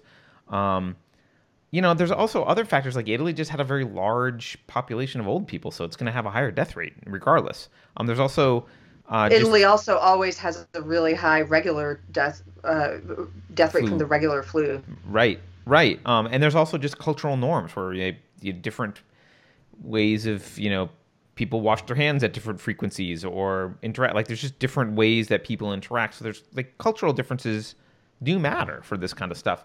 Um, so look, I, I'm not. I don't want to diss Sweden. Like I don't think. I think if the U.S. government did anything, it should have been recommendations. Uh, I think recommendations are fine, which, by the way, have mostly been what the federal government has done. It's mostly states, just to remind people again, it's mostly states and local uh, governments that have actually mandatorily forced you inside. Um, but, you know, I, I wouldn't run around saying Sweden's a dis- success story yet. We don't, we don't really know. We don't know yet. My, my whole thing is like Sweden is interesting to watch. Like we're not at the end of this thing, and I think uh, I think at the end, what I would expect to see is that the death rates are similar. It's just that they hit their peak higher and they drop off, and that the countries with lockdown have lower peaks, but they have multiple peaks. That's what I would assume. yeah, or But just a flatter rough- curve. They could have one yeah. flatter curve. Right. You never know. Um, Uh, I have to go to the bathroom, you- Carter. that's okay. I'm, gonna walk. I'm gonna. I'll I'm gonna right talk back. about Woodstock. Okay. because I saw this Okay. article in uh, I American. Oh, you did. Good. Yeah. okay. Well, Tucker. I I dig Jeffrey Tucker. Okay, I'll be back. here we go. This is a good article. If anyone has, uh, if anyone's seen it, it's a good article. If you haven't seen it, I guess. Um, Woodstock occurred in the middle of a pandemic is the title of this article. So not what you might expect from Jeffrey Tucker. He goes on to say, In my lifetime, there was another deadly flu epidemic in the United States. The flu spread from Hong Kong to the United States, arriving December 1968 and killing and peaking a year later. It ultimately killed 100,000 people in the US, mostly over the age of 65, and 1 million worldwide. Do those numbers sound familiar, people? Uh, lifespan in the US in those days was 70, where today's it's 78. Um, population's different, lower obesity, blah, blah, blah. Okay. So, in terms of lethality, it was as deadly and scary as COVID 19, if not more so. Though we'll have to wait to see. So, at least he's saying we'll have to wait to see. So, let's take a look. It's the H3N2 pandemic. Um, killed more individuals in the U.S. than the combined total of American fatalities during both the Vietnam and Korean Wars. He, had, he was five. He doesn't have memory of this. But let's just read about what was going on at the time. Nothing was closed by force. Schools mostly stayed open. Businesses did too. You could go to the movies. You could go to bars and restaurants. John Fund has a friend who reports having attended a Grateful Dead concert. In fact, people have no memory or awareness that the famous Woodstock concert of August 1969, planned in January during the worst period of death, actually occurred during a deadly American flu pandemic that only peaked globally six months later. There was no thought given to the virus, which, like ours today, was dangerous mainly for a non concert going demographic. Yes, stock markets didn't crash because of the flu. Congress passed no legislation. The Federal Reserve did nothing. Not a single governor acted to enforce social distancing, curve flattening, even though hundreds of thousands of people were hospitalized, or banning of crowds. No mothers were arrested for taking their kids to other homes. No surfers were arrested. No daycare. No daycares were shut, even though there were more infant deaths with this virus than the one we're experiencing now. There were no suicides, no unemployment, no drug overdoses avail- attributable to the flu. We don't have to read the whole thing, but I think you get the point. I'm con- particularly concerned about. Uh, I'm concerned about suicides uh, with this thing. I think, I think we're going to see a spike in suicide rate. I think our unemployment rate. I don't. I think it's like I, we're over 33 million people. I think unemployed now. This is. Uh, I've said this before. I don't mean to be scary, but this is just devastating to the economy. You're going to have. Uh, you're going to have people die, and you're going to have people uh, not only from suicide. A lot of people have been scared away from going to the doctor uh, to get help. So uh, you're going to see more people die. The COVID-related deaths are going to be. It, they're not going to be COVID related. They're going to be shutdown related deaths, which is uh, you know, often the government's response to something is worse than the something itself, and I think this may, in fact, uh, end up being the case. Um, Daniel gives us a super chat. Keri needs pee. She prego. There goes my chances. I don't think she's pregnant, uh, but I'll let Keri answer that herself. Keri. Unfortunately, no. Un- But, uh, unfortunately, no. Did you hear that? Unfortunately. Well, the suicide rate, I mean, just it's soon to know this, but the numbers I've seen so far have, yes, they've indicated what we all knew, which is that suicides are going to spike. They always spike during a recession. And uh, I saw one uh, article with figures out of Queens. It was just taking one small area, right? And it said, I think there were 17 suicides in the month of, uh, was it either March or April? and that that number was it took three months to get that number in Queens previously. Like that was the same Right. as what they had for uh, January, February, and March. They had that many in April or something like that. So it's I mean three times as many. We're they're Well, already seeing that. Yeah, look at this article from Investor, uh, or sorry, International Business Times. Um, let's see. Oops, sorry. I'm having a boomer tech moment again. Okay, there we go. They're estimating 75,000 Americans projected to die from suicide and overdose because of coronavirus. Um, and this is a so this is the Wellbeing Trust, which is a public health group. I don't really know their background, but they did this study. They were previously saying there was going to be a range um, between 27,000 and 150,000, uh, and now they're saying um, now these are in addition to the projected deaths, right? Now they're saying that number they're kind of honing in around 75,000. They think. Um, I guess the unemployment rate is 14.7%. I don't know why it's not higher because if you do basic math on the number of who filed for unemployment and the number of working age adults, it's higher than 14%. But I, who knows? The government likes to monkey with numbers, so I don't know where that comes from. But yeah, so they're estimating 75,000. That's um that's not That's just awful. a little bit. That's not like uh, mild collateral damage. That's that's a pretty big uh, that's a pretty big number. I've been looking at. Uh, well, I think we mentioned it once before on a podcast, but I've been looking at alcohol numbers, and of course they're all over the map because there's different studies coming out, and this is still relatively recent. And um, but it, I've seen everywhere from alcohol consumption being up 22% to 300%, depending on how they're testing for it, like what their methodology is, that kind of stuff, and also that it's in uh, in California. One of their studies showed that it's higher during the week than it's ever been, eh, but actually lower on weekends in terms of number of DUIs they're pulling over.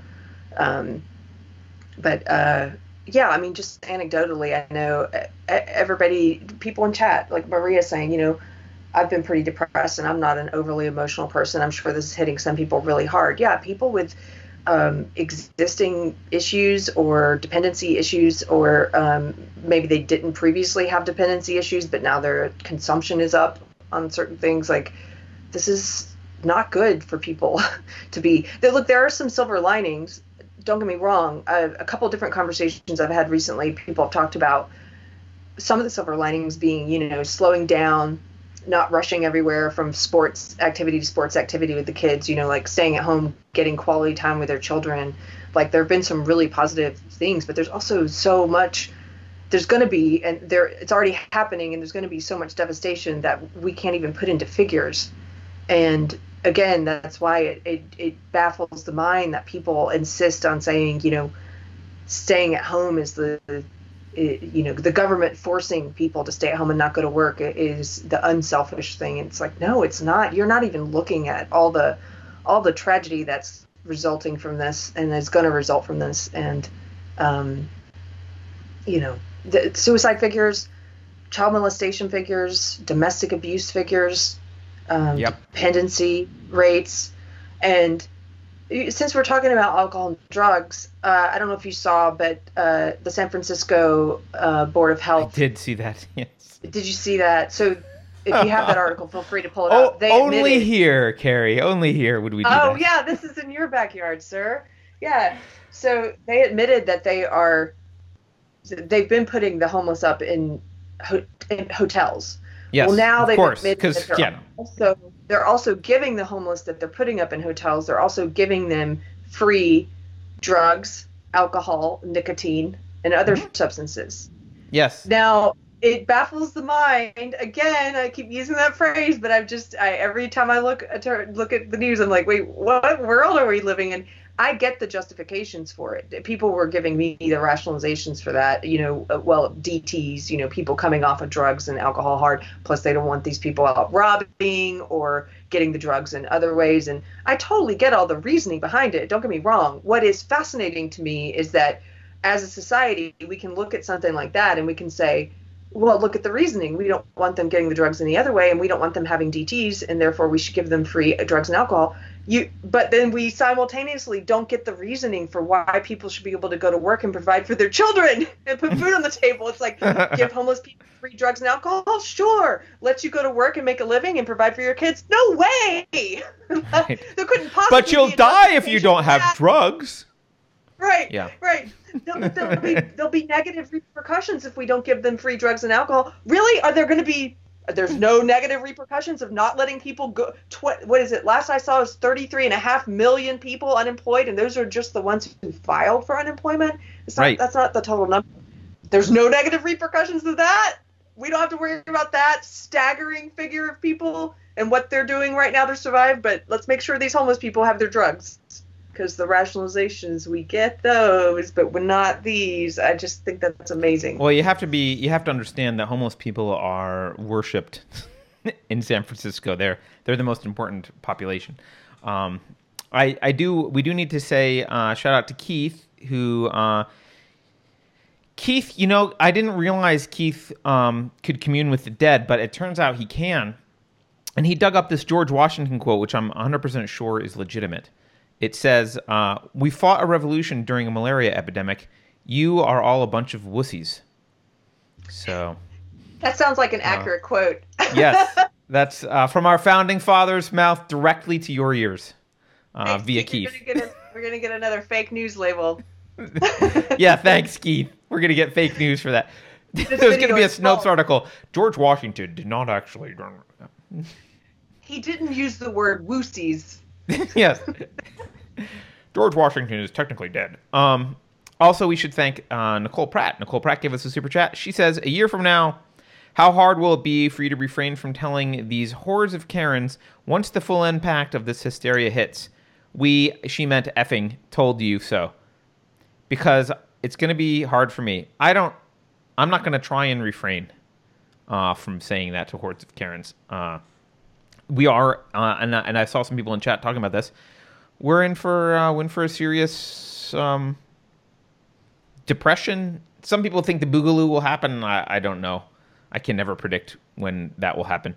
But um, you know, one thing it's done for us actually is, uh, and I don't, and I assume this is true for a lot of other people. We've really learned to be. We've spent a lot less money, right? We've been we've been home. Uh, we've been self sufficient. I mean, yeah, yeah, we have to buy food, but we, you know, we ended up buying early on. We ended up buying like giant cut, like giant cuts from a cow, right? So we're learning how to like butcher steak and make jerky and do a, a bunch of things. And we're, you know, we're working on. We don't have our chicken coop ready, uh, but we're, you know, that's in our plans. It was already in our plans, um, but uh, I think there's going to be a lot of people. And oh, and we we haven't we haven't been going out to eat, right? The use going out to eat is an expense that we just kind of did regularly, like a lot of people just do. Um, we don't really do that uh, ever anymore. So we're really, I don't know, we've really become obviously isolated, but also less consumer focused, right? We're Yeah. We're just being more Again- we're operating more efficiently and we're spending time as a family. I mean, a little bit more Netflix than we should, so I feel guilty about that a little bit, but uh not not that much, uh, especially compared to most families. We're definitely getting to spend time with each other and doing projects around the house and um I don't know. Hopefully we can take the silver lining here and keep doing those things moving forward when we're actually allowed to go back out again. Uh, that's one of the other things I would say is like the silver lining that I've, I've been talking about with some people is that they're consuming less. Like, what are some positive things that might come out of this? Because on the whole, I think we, you and I, and most people who watch our show would agree that this has been uh, just a tragedy of, of just a catastrophe of proportions that I can't I can't really my brain is not very good with numbers. Sometimes I can't really fathom how big this is going to be. But um but there are with every like with every crisis with every negative thing there there are always unpredicted positives. And so some of those I think are people spending quality time with like we said with their kids. Some people might choose to continue homeschooling. There are some people who might like we've talked about before realize how little their kids are learning or realize what their kids are being programmed with and decide to homeschool or at least make homeschooling a part of their education. Um, there, I think, like you're saying, there are people who've realized how much they they used to spend going out and just on uh, expenses in general, like cutting down on those things that are unnecessary. Um, I've still been buying some unnecessary things. I see that. but I have cut down on a lot of them, and uh, uh, yeah, I think I think that would be maybe maybe some we will hold on to some of those things as we get back to hopefully at some point get back to normal. You know, one thing I noticed, Carter, is at the beginning of all this, I was really skeptical of what you were saying about how um, once an entity or government, a local government or whoever gets gains power, that they are reticent to uh, turn it back over. And I remember some of our episodes at the beginning of this where I was like, "Oh, I don't, I'm not worried about these temporary freedoms. I, I I'm sure we're going to get them back. Like it'll be fine." And even when we talked to the constitutional lawyer KrisAnne Hall, and she was saying the same thing that you that once when once power has been gained, it's not given back easily. I still was skeptical about that somewhat, um, but recently it's become aware. I've become aware of the fact that like you're right, you were right, Carter. I was wrong. They're not going to hand it over easily. I do still think I am still an optimist. I do still think we'll get back to something that resembles normal, um, but we're forever changed. I think, and um, uh, the sorry, I just got a little notice about my speaker was changed. I don't know why. Okay, it's gone. we still hear Um, you. but I think I think things have forever changed, and I, I think that um, gosh, I lost my train of thought because of that notice. Anyway, I'm sorry. Uh, oh, I know what it was. I heard this is this is for Maria, who's in Washington. I heard the governor of Washington, Inslee, um, talking about. Oh, you can hear me. Yeah, you're fine. We hear you. Okay, I'm fine. So I heard the governor being interviewed. I think it was on CNN, and he was saying, "Well, we can't just open up Washington State. Like I, people are saying, we need to get back to work. and We need to open up the economy." And I disagree with President Trump. First of all, he created a narrative in his answer. I think it was Larry King that was interviewing him. He created a whole narrative where he started off by saying the president's mismanaged this from the beginning, and starting with calling the virus a hoax which itself is a hoax. The president never called the virus a hoax. We know that. If, if you guys still doubt that, go back and listen to his comments in context. Like, listen to it yourself. That's not what he said. He said that the Democrats trying to say he mismanaged it was a hoax. He didn't say the virus itself was a hoax. That would be a dumb thing to say. If he felt it doesn't even make sense because he had already banned travel from China by then. Why would he ban travel from China for something he thought was a hoax? It's it's a dumb lie. But anyway, this governor from Washington repeated that lie. And then he went on to say um, he doesn't agree with him that we should be opening things up and that in Washington state, we need to have committees. He used the word committees, and it brought me right back to that interview we did with Chris Hall, and with you, with you telling me that they don't give up power easily. He's like, well, first we need to form the committee for this and committee for this. We need, We need a committee to like, study whether we should give up power because yeah, Yeah. Uh, yeah. Yeah. we can't just open up immediately, and we'll have to do it phased. And the committee will have to figure what what businesses are allowed to come back, and maybe we start with construction, and maybe we start with it. It's like, dude, no, you just open up. You just give people back their right to go to work and make money so they can take care of their children and put food on the table and keep a roof over their heads. Like you don't you don't need a committee. Trust me. But of course I, do. we really need You're to read Atlas slow. Shrugged as our next book club book. I, I gotta. Like, I it's getting hard to not recommend it every time now. Okay. Uh, it's it's so poignant.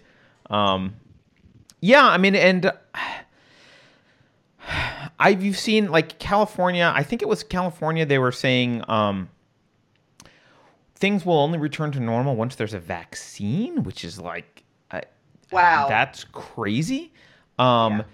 and and I'm one of my concerns is that the the vaccine will become, if not mandatory, by it'll be de facto mandatory, where you like have to have the app that shows that you've got the vaccine or whatever. Like, uh, it- it's um. It's not. This is not good. This is not. This is not. We're not. We don't bounce back from this crap. This is. This is serious. Which is why I get some people in chat think that the boogaloo is going to happen as a result of this. I don't know, but we're going to have. We've got huge unemployment. Um, Little Ragamuffin saying casinos in Vegas are telling employees that they won't open until 2021.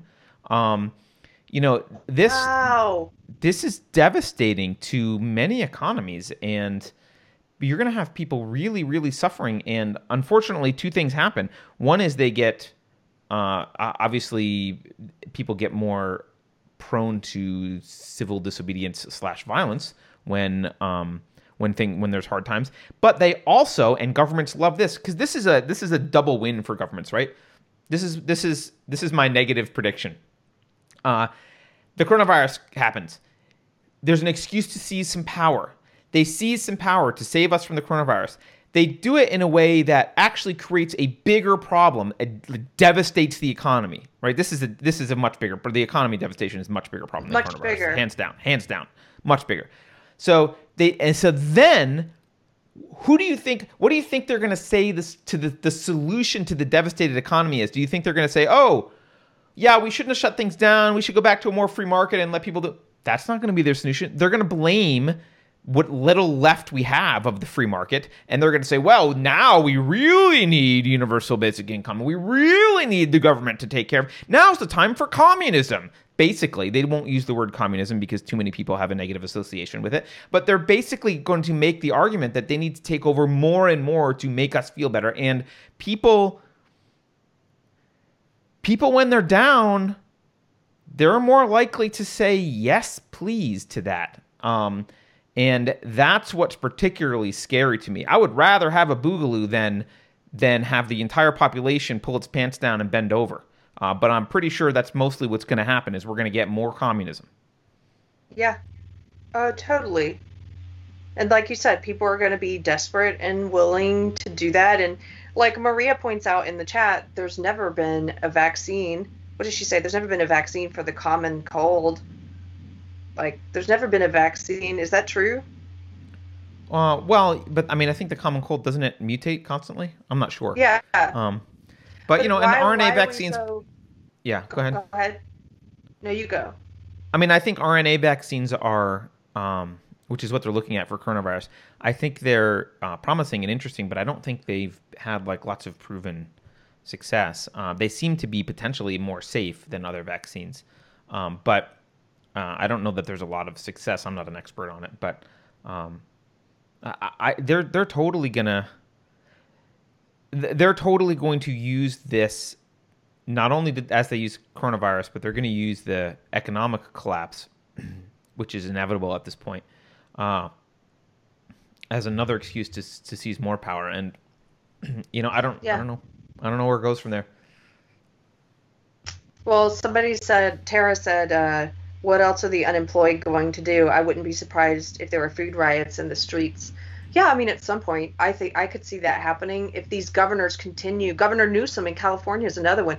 That guy is dangerous. That guy is dangerous, and he has, you know, he has political aspirations beyond being governor of California. Obviously. Um, he is. He just said, and and my friend came to live with me finally. Thank goodness. Um, from California, and I don't she, I don't know how long she's going to stay, but probably for a while because she's not going to be able to work there for who knows how long. And um, he just said they're not going to open up California until there's a vaccine. Well, here's the thing about this: Texas is. We've been talking about this here.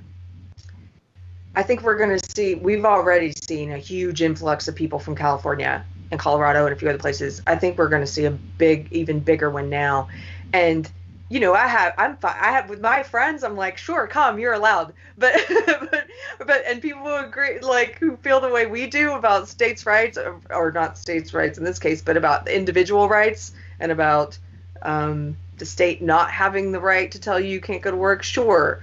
But what's interesting to me is I already know some people from California who agree with the lockdown, who've now chosen to wait it out in Texas. I'm like, wait a minute. So Wait, what? You agree with the lockdown, but you're not going to subject yourself to it. You're going to come to a place that is that seems like it's going to open up a bit quicker. It doesn't. You don't see any hypocrisy there. like, Well, the left has been trained to really be blind to their own hypocrisy. That's one of the one of the, the properties. By the way, uh, just to be just for some sciencey stuff, I guess uh, Elva Caro in chat says that uh, um, coronavirus colds do not confer prolonged immunity, even though they don't mutate quickly. Uh, so I didn't realize that. I guess they don't mutate, but they I guess you don't get immunity. I'm not sure. Uh, Um, but uh, he says also attempt at a SARS vaccine was worse than no vaccine. It caused cytokine storms upon exposure to SARS. Oh, great. Uh, yeah, I mean, look, I, I, the idea that uh, we can have a the idea that there will be a fix that is um, very low risk and and high success rate in any reasonable amount of time is is a pipe dream. It might not happen at all. Um, Yeah. So, you know, we don't we don't control. We know we're not omniscient. We're not masters of the universe. It's not like you know plug the coronavirus into our computer and out pop the vaccine that works perfectly. Like that's not that's not how our our lives are. Um. Well, one By the more way- thing on that. Okay. Oh, Sherry, go ahead. No, go ahead. You, want to think a super You- if you have one more thing. Okay. Well, about that, about that, um, uh, people moving here from California. So Elon Musk has been pretty vocal during this, and I've really appreciated a lot of what he's saying because he's one of the few elite um, who are out there questioning the narrative we're being fed, and who are who's calling this what it is, fascism, and saying, you know, let people go to work, let people go to work for goodness sakes.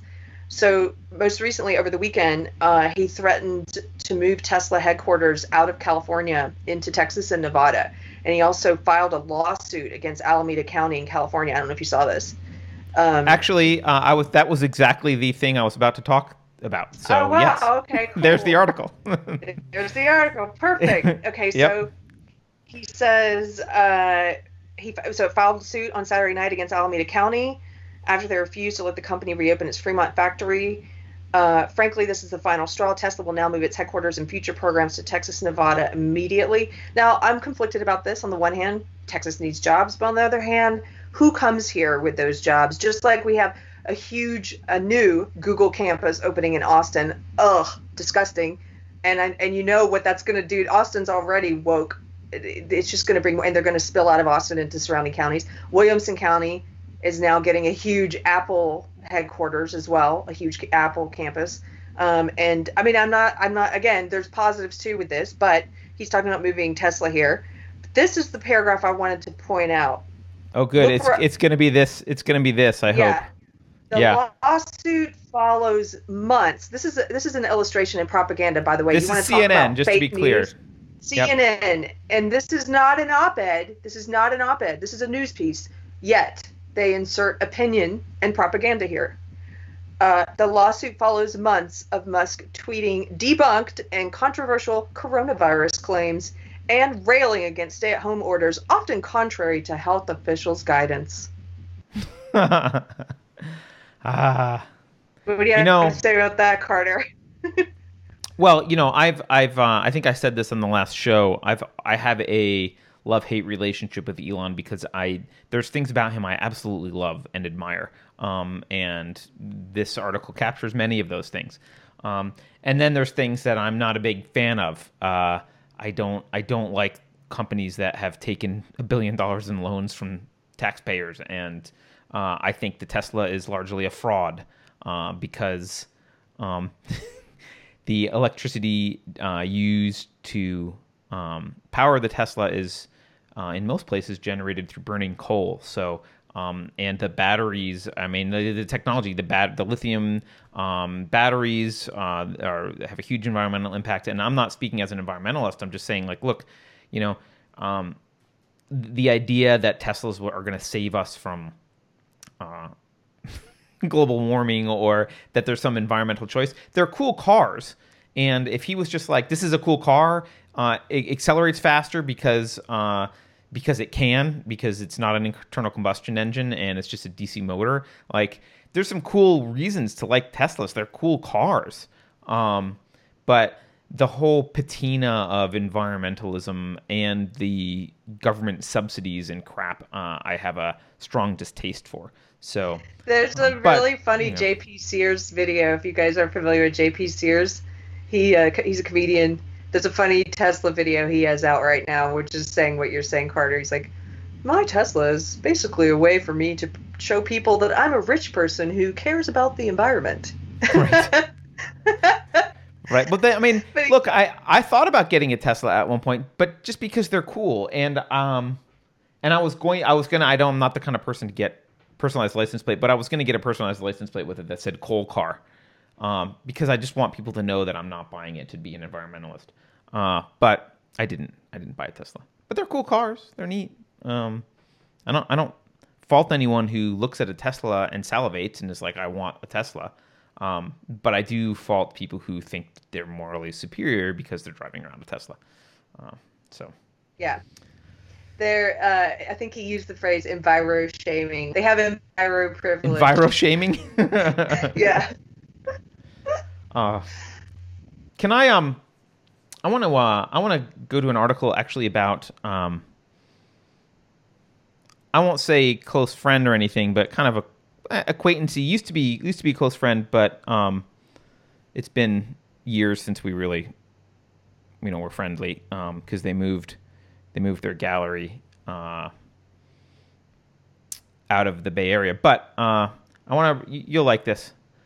So there's a there's an art gallery. I've purchased art from these guys before. I've got a few in my house.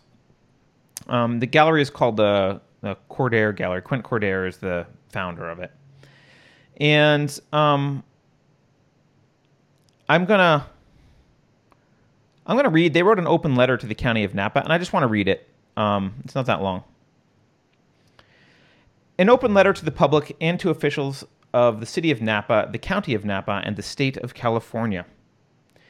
We're reopening our art gallery in downtown Napa not later than 11 a.m. Monday, May 4th. By the way, they've been going through, they've now been going through stuff. This is obviously a week or so ago.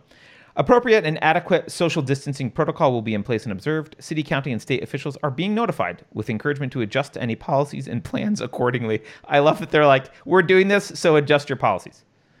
As of next Monday, our gallery's doors will have been closed by county and state order for six weeks and three days.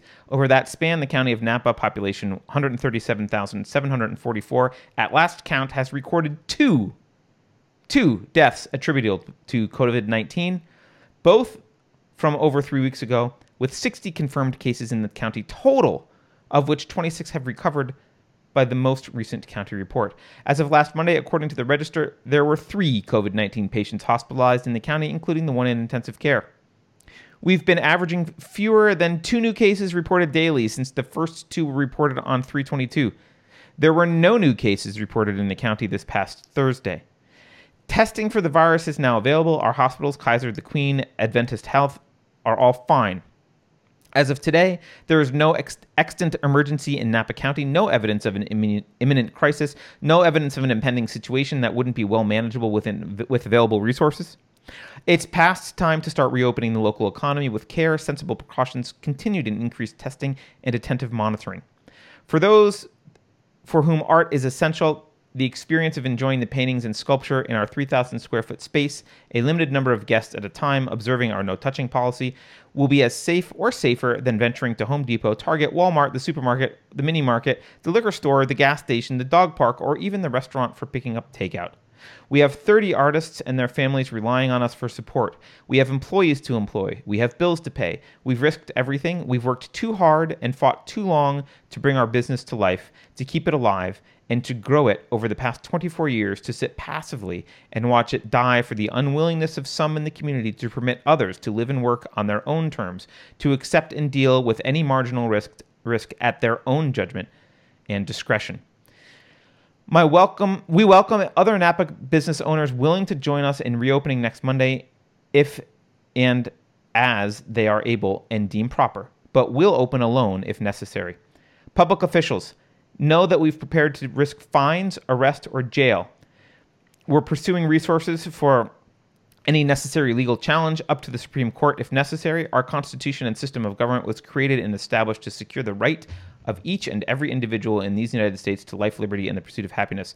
There can be no life without work. There can be no work without liberty. And with so many others, we're increasingly unhappy being able to work and live for lack of liberty. The present situation is untenable, unacceptable, unjustifiable. It's unhealthy and unsustainable. Not dying is not living. We're going back to work. We hope to see you in the gallery soonest, hopefully to enjoy the art. If not, we know, know that we're prepared to defend our right to live, work, and interact freely, and that we will indeed defend our right to do so if and as necessary. Let's not make it necessary. Please join us in working our way back to living and well and fully living mindfully, sensibly, healthy, and productively while respecting every individual's right to work and to sustain their own life and well being as they may. We have an extraordinarily challenging road ahead. Let's get Napa back to being Napa with hope and optimism that isn't already too late to do so. Every day and with every, and every hour counts. We must get back to work, back to living as well and as quickly as possible while continuing to observe reasonable precautionary measures. It's time. Um, I just wanted to share it because I know these people and uh, they are going through, you know, they got in trouble. This is bad. this is badass, Carter. This is badass. You And like I that? hope- I love it. I'm sharing it right now. I hope that other small business owners take note. This is what you need, and you need a well articulated public. If you're gonna do this, if you're gonna uh, if you're gonna be ballsy and brave and say, look, it's worth it. The trade off is worth it for us to do this. You need to be first of all willing to for people to call you names. They're gonna be publicly. There's gonna be a lot of media around it. So use that media to your advantage. Get a letter out there first. Putting you create the narrative first. I love this. And they're Yeah. and they're like Christopher Walken in that clip you showed. They're like, we're opening. You guys better prepare for it. The you know with your committees Yes. and your whatever. Yeah, like Yes. So this is their website. If anyone wants to go, it's cordair.com. You can go to their website. awesome. Uh, and there's a bunch of art on their website. Um, I've, I've got, in fact, here, I'll show you. I'll show people what's in my house. Uh, I have this original one in my house, uh, which is a litmus test because some people hate it and some people love it. That's why I have it in my house. Um, you can tell people's sense of life. But yeah, there's there's a lot of uh, there's a lot of interesting art here, and um, go check it out. But more importantly, go open your own business um, and defy this stuff. So, uh, also Quent, the the founder, he tweeted something out, which an article about them was like Quent Cordair, who tweeted Ayn Rand, like like it was a, like accusatorily. He tweet he did tweet Ayn Rand, and I'm gonna read you. This is the Fountainhead. I'm gonna read you what he tweeted. It's the very beginning. And for those of you who don't know, I'm not giving anything away really. Um, so the main character is Howard Roark. At the very beginning of the book, I'm only on page 13. He he gets kicked out of architecture school at the very very beginning of the book. Um, and the reason he gets kicked out, he's technically a genius. Um, he gets kicked out because he disagrees with the aesthetic requirements of the school, and they want him to have a better appreciation for the way things are done now, and he wants to do things his own way. Um, and he's kind of uh, he gets called in after he's kicked out. The dean calls him back to have a conversation with him, and he's kind of like not even really caring about the conversation. He wishes that he had already left because he realizes that uh, he should have just left because he has nothing left to learn from the institution. So the dean's kind of incensed that he's not upset that he's get, getting kicked out. Um, and uh, he and he's saying like, do you intend to like? Because he's saying he still intends to be an architect, and the dean's in you know furious about this, and he's like, well, you, you wouldn't build stuff like you're drawing for us because they don't like his aesthetic. That's the the point. They don't like. Um, and he says, "Do you mean to tell me this is the dean? Do you mean to tell me that you're thinking seriously of building that way when and if you are an architect?" And Roark says, "Yes." And the dean says, "My dear fellow, who will let you?" And Roark says, "That's not the point. The point is who will stop me." Yeah, That is what was retweeted. That's the Christopher Walken thing. Yes. Yes, you will stop me. Yeah. And by the way, I have to say, shout out to Becky in chat. I saw her mention this um, on social media before, but she's opening her business. She's Yay, the one we Becky. talked about previously. Yay, Becky. Um, she put up a, a giant banner, a huge flag, and a banner printed that says, I stand for freedom, that she's hanging in her business window. If I was in Minnesota, I would make the trek to come and frequent your business because I think we need to support small business owners who have the balls to do this. And and if you're not in Minnesota, if there's any way we can support you, Becky, you just let us know. Like that, that's awesome. And you know, Godspeed. Yeah. Uh, congrats, Becky. Becky is great. She's reached out to and offered to, to help us on some stuff, which I've been lame about using that help, but I'm working on. I'm working on it. There's a we missed a super chat. Let me find it so I can put it up on the screen. And I feel bad about missing super chats. And it's way. I got to scroll way back. It was after Nicole's last super chat. Uh, it's from Andrew Thompson. Here it is. Um, check out Dave Cullen on YouTube. He had an interview on his Computing Forever channel with a microbiologist today. So Andrew thinks that's good. Go check it out if you want to go. Dave Cullen. in. Cool. Yeah, Dave Cullen's pretty good uh, generally. So um, I don't know. I mean, I got a few other things I could talk about, but I don't really need to. Um, we can kind of wind it down. Keri, what's your what are your thoughts? Yeah, let's wind it down. Um, we are going to be picking a new book for book club soon, so if you haven't yet, go to the book club group on Facebook and weigh in with your suggestions. And uh, uh, if Becky, if you want to message us privately or post on the page or whatever your business info or any way we can support you, let us know. And uh, thank you guys for the super chats. Thanks for tuning in, and we're excited to have you. I'm excited that we're maybe hopefully we'll start running into more of you guys soon. Ran into Dave in Lubbock. Pretty cool. I'm gonna. You know what I'm gonna do right now? I'm gonna. What? It's so it's it's BeckyStyerStudio.com. okay. I'm gonna just post it in chat right now for people, um, and just because Becky's been awesome, and I'm gonna try and do something which I might fail at, but I'm gonna try it anyway in real time. Uh, let's see, Becky Styer Studio. I hope I don't misspell this. I gotta type it in here, and adding text to the screen. There you go. I think that's correct. There's her URL. Yeah, Becky is. Uh, she has Go an visit. art studio and gallery and a yarn shop. Yep. Yep. All right. Well, I guess that's it. I like these chats and I kind of just want to keep chatting with people, but I don't have a lot that I need to get off my chest right now. And, um, but I will be in Telegram. I will put the Telegram link below, uh, below this video and Keri and I will try and do Telegram. Keri will follow the link so she can join the Help Telegram help us chat. help me find it because I know the Unsafe Space channel. I just wasn't sure if there's a separate community where people can talk. Yeah, there's a separate chat. So the channel, Yeah, the channel you and I can post in, but the chat, anyone can post in the chat. Um, so uh, people have been talking back and forth to each other. So, um, yeah. Anyway, uh, Uh, so, so Keith wants Atlas Shrugged. Elva Carroll wants Moon is a harsh mistress. I want Moon is a harsh mistress also, but Atlas Shrugged is so poignant. It's it's hard for me to. Uh, I I want them both though. Those are both book clubs books that I want next next time. So, all right. I just wanted Thank to you, give you guys everyone. a, ti- a little tiger appearance. By Oh, the way- there's Tiger. Since we talked about robot dogs, this is the only dog I trust. He's a non-robot. He's, he's an Soon there'll be android dogs, though, and we won't know the difference. True. And and dogs. Um, yeah. Anyway, uh, thanks for watching. Please don't forget to like, share, and subscribe. You can go to uh, subscribestar.com/slash unsafe space to support us financially, which we do we do need. Uh, Keri's getting a new computer, so uh, the show does cost money. So Uh, if you like it, please go do that. Don't forget to hit the like like button. Um, and uh, I don't know. We will see you on Friday. I did have content that I was supposed to get out last week that I didn't, so we're gonna get it out. Uh, hopefully tomorrow or the next day. There will be other stuff coming out, but uh, you'll see us live on Friday. Thanks, everyone. Thanks, guys. Bye. Bye, Carter. Bye.